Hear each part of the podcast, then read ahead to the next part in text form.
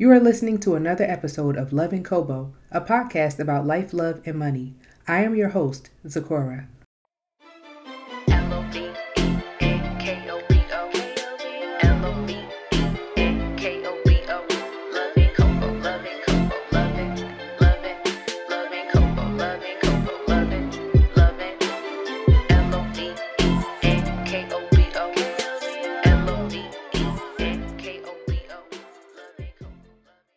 Earlier today, I was listening to somebody speak, and they were contrasting two stories. One of them was about a guy who was going through hardships in life, and he kept pushing through the circumstance, and at the end, it was a positive outcome, and it was a hopeful and reassuring story. The second was about a family, a husband and a wife and a son, and they also were going through hardships, but at the end of the story, it seemed hopeless by the end of the story, the both the mom and dad had passed away, and the only person that remained was the son. And so the speaker was saying that at first glance, if you look at the second story where everything kind of did not resolve in this positive way, you could come away thinking that what they went through was all in vain and you might have the question of why keep pushing through? What is the point of of continuing to keep going on when things are tough. He mentioned that even though the second story, the one of the family, may seem hopeless, that at the very least the son learned the lesson of endurance and persevering and, and carrying on. I mentioned that both of the parents passed away, but they passed away in two different ways. The mom ended her life, and the father ended up dying as a result of the hardships. So he was saying that the son learned endurance and perseverance from watching his father on the journey, even though he didn't make it to the end of the journey. And when I heard that sentence about the son learning endurance from the dad, it made me think about what I learned from my own family growing up. And it's interesting because, especially now in the days of therapy, which I'm an advocate for, the main focus a lot of times for therapy is overcoming traumas that we went through in childhood, unpacking things that we have never been able to unpack.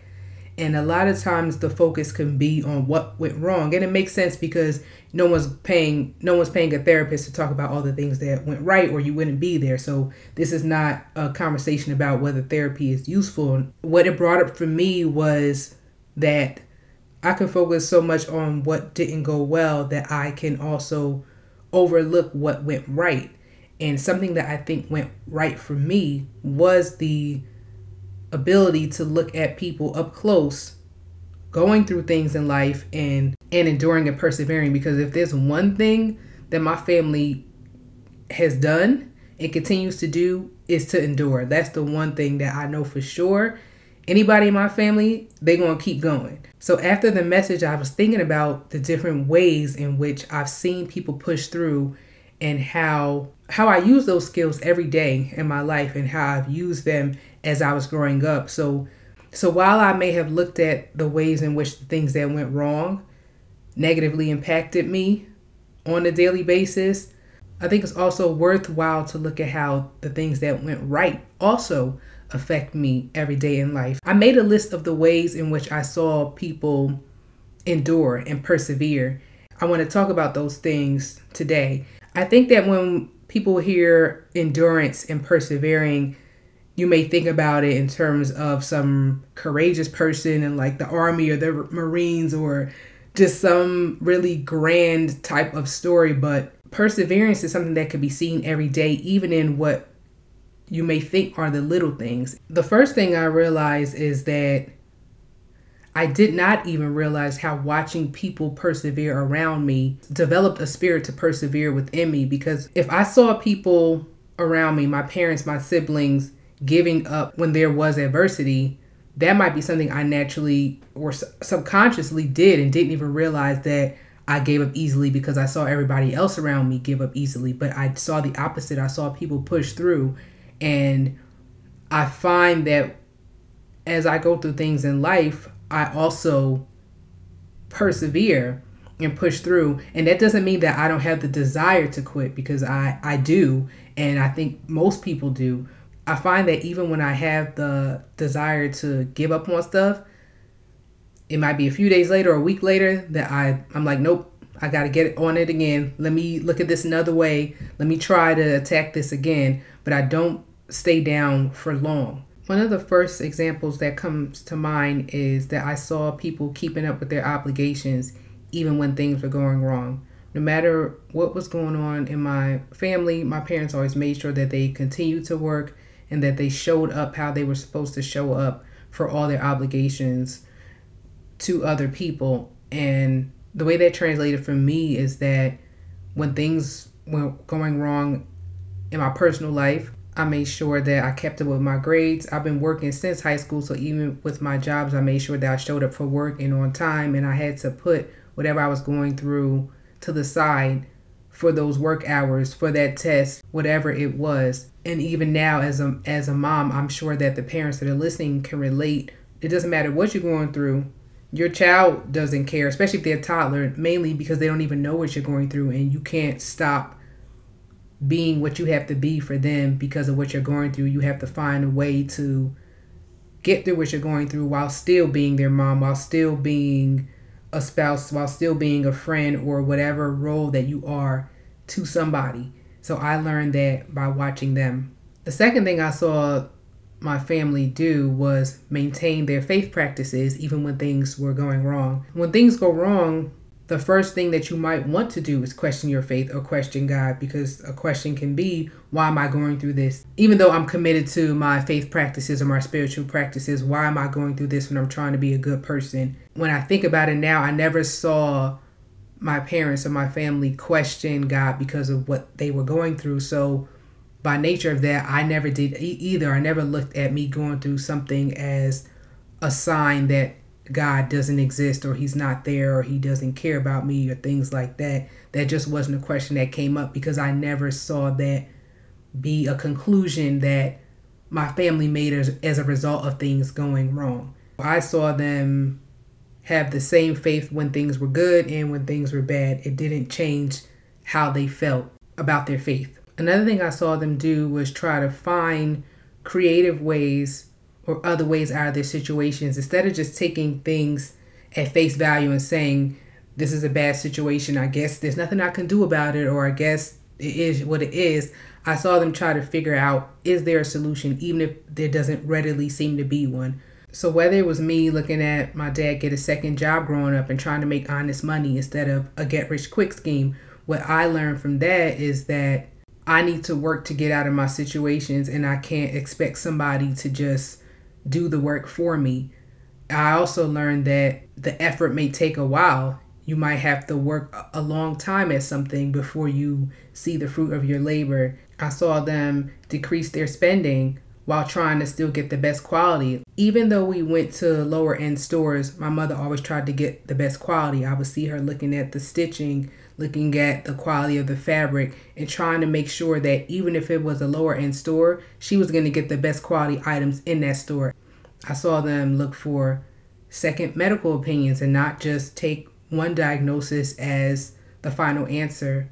I saw them look for the best case scenarios in bad situations. So if a situation looked bleak, the first thing they wanted to do was if somebody else had the same diagnosis or if somebody else was in the same scenario, were there people that had a positive outcome? And the people that had a positive outcome what did they do? What did they use? What can i learn from the people that it worked out for? And that's definitely a skill that i use today. That's one that i used when i quit my job while i was on maternity leave and i knew that i wanted to have a virtual job. And i the first thing i said was okay let me look and see if there are other cpas that are working virtually what are they doing? How did they get there? Let me find other people that are doing it because I know I can't be the only one. And I know that everybody that did it didn't have a bad outcome. So the people that had a positive outcome, were there things that they had in common? What can I learn from these people? Another thing I saw them do was even if they were to give up on something, they gave themselves a time limit before giving up. They never gave up immediately. Say, for example, it was a health diagnosis. Maybe they might say something like, okay, let me try to do X, Y, and Z naturally for 12 months and see if I'm able to have better blood work at the end of these 12 months, to lose X amount of pounds by this 12 months, if such and such improves at the 12 months. Or if I'm struggling with a course in school, let me see if I take office hours first after the class. And let me see if my next test score improves instead of me just withdrawing from this class. Or if I am struggling with a concept, let me see if I do a little bit more research on my own. Can I do better at this? Can I improve the situation? Let me not just assume that because I'm having some type of turbulence right now that I cannot improve the situation, that I can't get a better outcome. If I try some solutions first. An example that comes to mind for me was growing up, I didn't really learn things easily in school. A lot of times I would read the text and it just wouldn't make sense for me, especially with math. And it's interesting because I'm an accountant today, and not that accountants use complex math because we don't, but it's just interesting that what I'm doing today deals with numbers because that was something that I really struggled with growing up. I remember me feeling like I just wasn't good at math, and I remember also. I don't think they say this today, but in those days, people would talk, talk about the fact that they thought that girls weren't good at math. And so, because I didn't do well in school, and the information in the books didn't make sense to me. I just thought, okay, I'm a girl. They said we don't do well in math. This seems to be hard. I guess it's just not something that I have the skill set to do. What my dad did was he always tried to break things down in a simple way for me to understand. So if I didn't understand something in school, he would try to look at the text, see if he could understand it, and then try to break it down to me in another way, in a simpler way one thing that he always believed was that everybody could learn something. He didn't believe that just because I was a girl or just because I struggled with something that that was indicative of the fact that I just could never get it. He always believed that I can get it, but I just had to figure out what ways it would take for me to understand it. I ended up doing really well in math and like I said I have a career that involves math today. I credit that to the fact that my dad encouraged me to not give up in those formative years when I could have made that decision that I'm just not good at math and just not even apply myself in any subject that involved math. Another thing I learned to do and saw my family do was how to stand on their own. Everybody in my house was raised to be independent. I think that's typical of Nigerian households where you're learning to clean, you're learning to cook very early. We all had jobs outside of the house. We all started working in high school. So being able to do things and get things on your own was something that I saw. And it wasn't just having a job, something else that my parents really stressed was learning how to entertain yourself when you're bored, especially in the summertime when everybody would be going out to amusement parks or summer camps or wherever it was and having fun. We didn't get to go out and we would be bored and we would complain all the time about being bored. And so my dad would take us to the library to get books which i hated because i didn't want to read. I wanted to be outside. I did end up developing a love for reading and writing and just expressing myself creatively as a result of that and he would find different activities for us to do to pass the time. And before you know it summer's over and the school year starting and you got through the summer.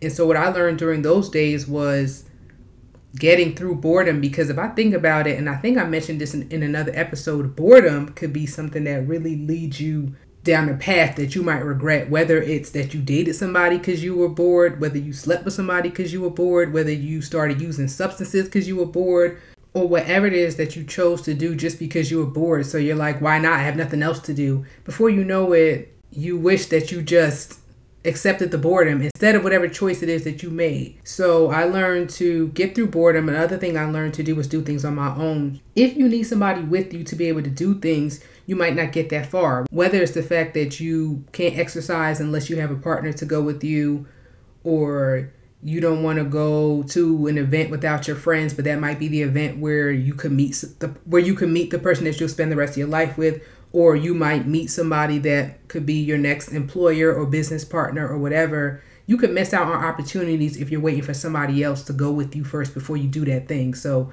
another thing I learned was to be resourceful, to find answers. Something that we always had in the house growing up, which I know is obsolete now, is encyclopedias and dictionaries and other instructional books. Because when my parents came to America, people didn't readily give them information. And I think that was the experience of a lot of immigrants back then. But what they did know was that no, uh, a book doesn't discriminate against its reader, meaning that anybody of any color, if they pick up the same book, they're going to get the same information. So my parents always believed in using resources and especially reading to get information.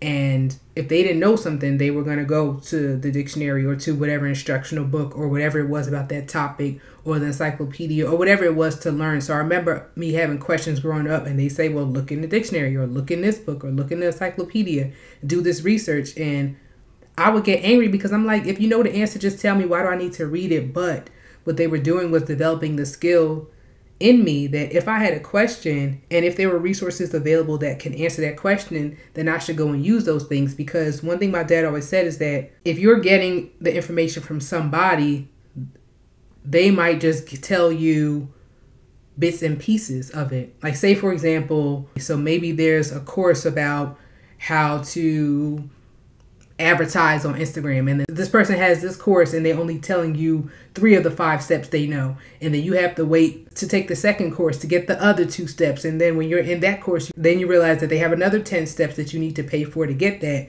There might be a book that says all those things that's free or you might need to take an hour or two or a week or so of researching these things on your own to get the same information. But if you're at the mercy of waiting for somebody to tell you you have to first wait for them to decide that they even want to tell you that thing. You're at the mercy of how much they want to reveal to you, which might be only 20% of what you need to know.